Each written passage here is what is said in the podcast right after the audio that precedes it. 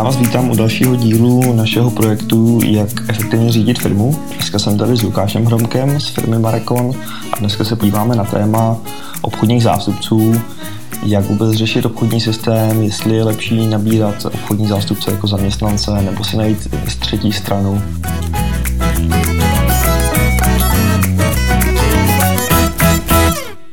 Lukáši, vy ve firmě Marekon tohle docela řešíte. Setkal se vůbec s takovou situací, nebo jaké si myslíš, že jsou jako plusy a mínusy těch obchodních zástupců jako zaměstnanci oproti tomu třeba najmout nějakou firmu, aby dělala obchod?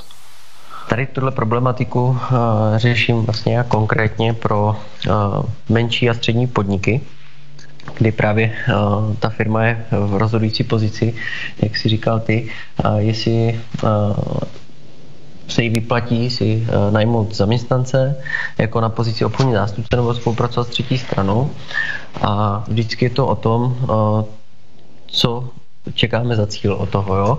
Protože pokud eh, si najdeme zaměstnance, tak samozřejmě je to člověk, který spadá pod mm, naší kompetenci, ale samozřejmě je to o nějakých i nákladech. Každý obchodní zástupce dneska nemůže fungovat bez auta, telefonu, notebooku a nějakých svých kontaktů. Pokud eh, se budu bavit o těch prvotních nákladech, které musíme jakoby do toho obchodního zástupce investovat, tak eh, v některých případech eh, ty počáteční náklady nemusí být zrovna jako nejmenší. Tady se možná vyplatí porovnávat z hlediska dlouhodobosti a užitku, jestli se nám vyplatí si někoho zaměstnat, anebo najmout tu třetí stranu, protože výhoda té třetí strany je, že tyto věci nebo ty, tyto náklady odpadají. Jak mzdový náklad, sociální, zdravotní, tak uh, i tady to auto, notebook a vybavení toho obchodního zástupce. Když se vrátím trošku zpátky, eh, já si představuji, že jsem majitel firmy. Jaký jsou vůbec signály pro mě, abych poznal, že je potřeba tuhle, tuhle věc řešit a že bych měl se třeba zaměřit na zlepšení tady toho obchodu? Tak určitě tu situaci by měl řešit, eh, nebo respektive řeší každý, kdo se chce nějak posunout z bodu, na kterém dneska je. Chce nějaké rozšíření, chce nějaký vývoj a chce třeba dobít další region, že už v tom svém regionu dosáhl maximálního úspěchu a chce se posunout dál. Tady toto problematika, kterou vlastně já řeším, tak eh, se nejčastěji týká právě toho, že ta firma je v nějakém takovém tom bodě zlomu. Když jste rodinné firmy, to přichází do trošku větší, do toho středního podnikání, té střední firmy, kdy už eh, to nemůže být o rozdělení kompetencí v rámci rodiny, ale kdy už tam musí nastoupit nějaká profesionalita a tady toto vám prostě může zaručit jen pouze někdo, kdo ty kontakty má, kdo umí se v tom obchodě pohybovat, chovat, vystupovat. Mě napadá, můžeš možná třeba uvést ten příklad nějaký společnosti, pro kterou ty to děláš, aby jsme si trošku dovedli představit, kde ta společnost byla a kde je třeba teď po tom tvém zásahu? Jo, teďka máme dlouhodobou zakázku, trvá už 7 let, respektive je to jedna firma, která se zabývá potravinářským průmyslem.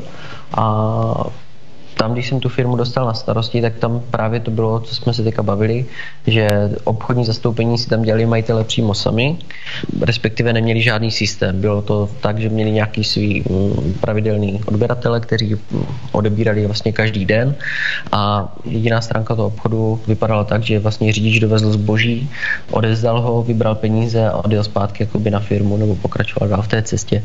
Najednou ta firma viděla, že ty zákazníci se začali ztrácet, začali od odpadat a nebyla tam žádná zpětná vazba a nebyl tam žádný systém zjistit, eh, co se vlastně stalo, že už ta spolupráce nepokračuje dál.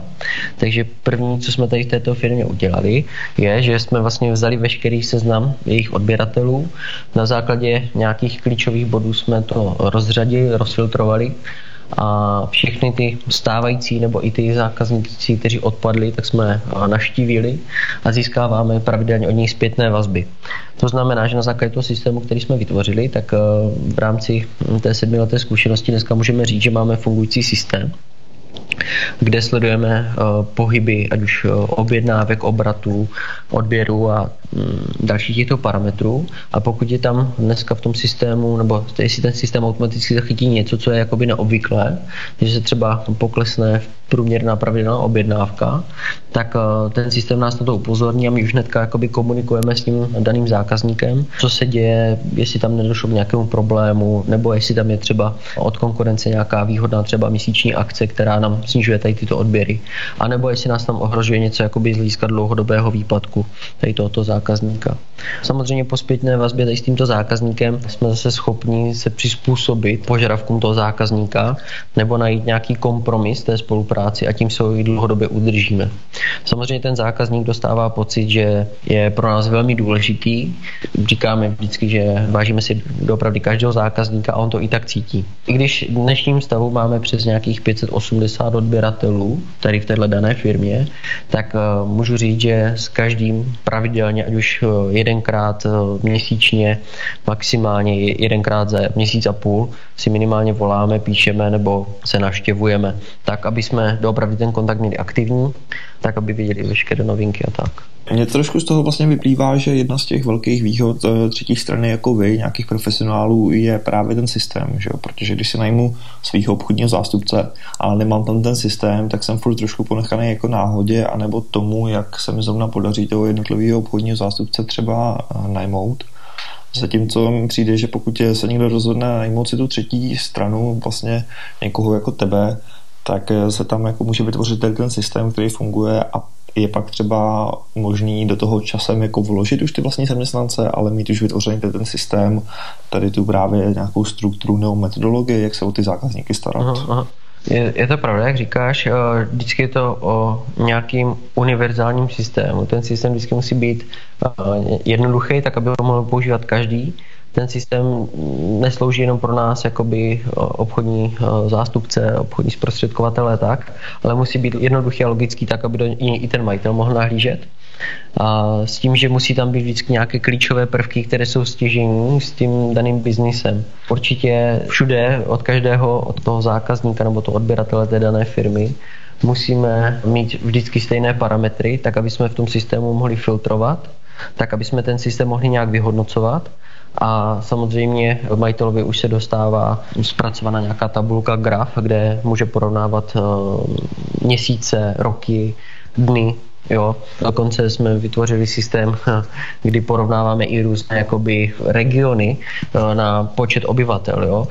To znamená to, že když porovnám jakoby nějaký větší město v kraji, samozřejmě s menším městem ho nemůžu srovnávat, ale zase je to na propočet obyvatele. A tady toto, jo, což samozřejmě odhalí i jakoby potenciál toho trhu, to je asi ta nejdůležitější stránka.